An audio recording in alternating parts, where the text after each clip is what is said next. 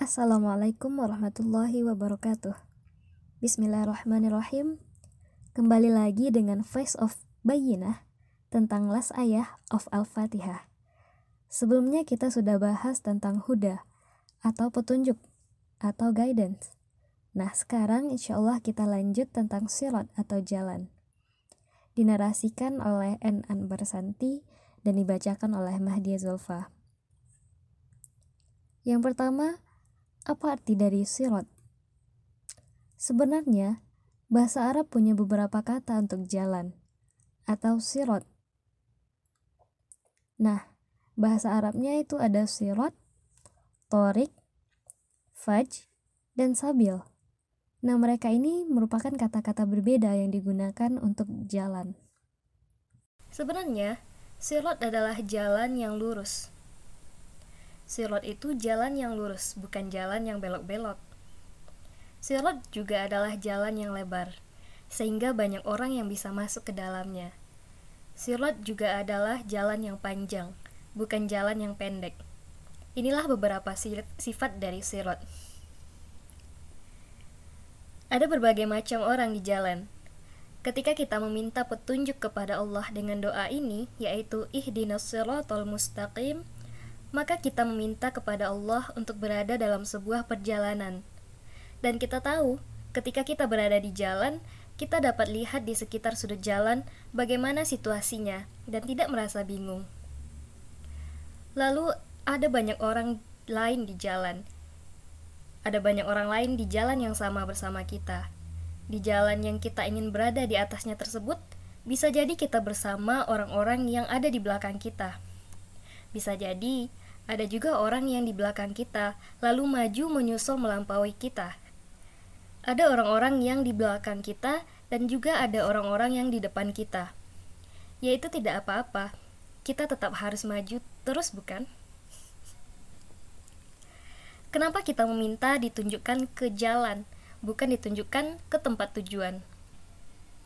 Ada yang hebat di dalam bahasa Al-Quran, dan bukan hanya penggunaan kata untuk jalan, dalam kenyataannya, kita tidak pernah tanya kepada orang lain, ke mana arah menuju jalan kan? Biasanya kita tanya, bagaimana cara menuju tempat tujuan? Atau, ke mana arah menuju tempat tujuan? Biasanya, kita akan bertanya, tolong tunjukin di mana hotel dong? Tolong tunjukin bandara di mana ya? Tolong tunjukin gimana cara ke kampus? Gimana caranya ke rumah kamu? Tidak ada orang yang bilang, tolong tunjukkan aku ke jalan dong. Karena jalan bukanlah tujuan akhir. Jalan adalah cara untuk mencapai tujuan akhir. Jadi, unik sekali ketika kita berdoa kepada Allah, memohon petunjuk. Bukannya kita bertanya bagaimana cara ke tempat tujuan yaitu surga, kita malah meminta dan kita malah dianjurkan untuk meminta petunjuk menuju jalan. Benar-benar beda, unik, dan juga powerful. Nah, jadi dalam kehidupan ini tujuan hidup kita adalah ke jalan atau the road. Tujuan hidup kita adalah berada di atas jalan itu sendiri. Maju dan berkembang terus. Keep going. Artinya, dalam hidup ini kita harus selalu berproses atau berkembang secara kontinu. Selama kita menunjukkan progres dalam Islam, kita berada di jalan ini jika dalam surah Al-Fatihah Allah menyebut sebuah destinasi atau tempat tujuan tertentu, kita bisa saja mencapai destinasi tersebut. Dan begitu kita telah sampai di sana, kita berhenti. Kita tidak harus bergerak atau berkembang lagi, karena kita sudah sampai di tempat tujuan.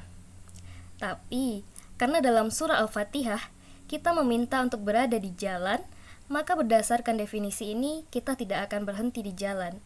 Kita akan terus maju, terus berprogres.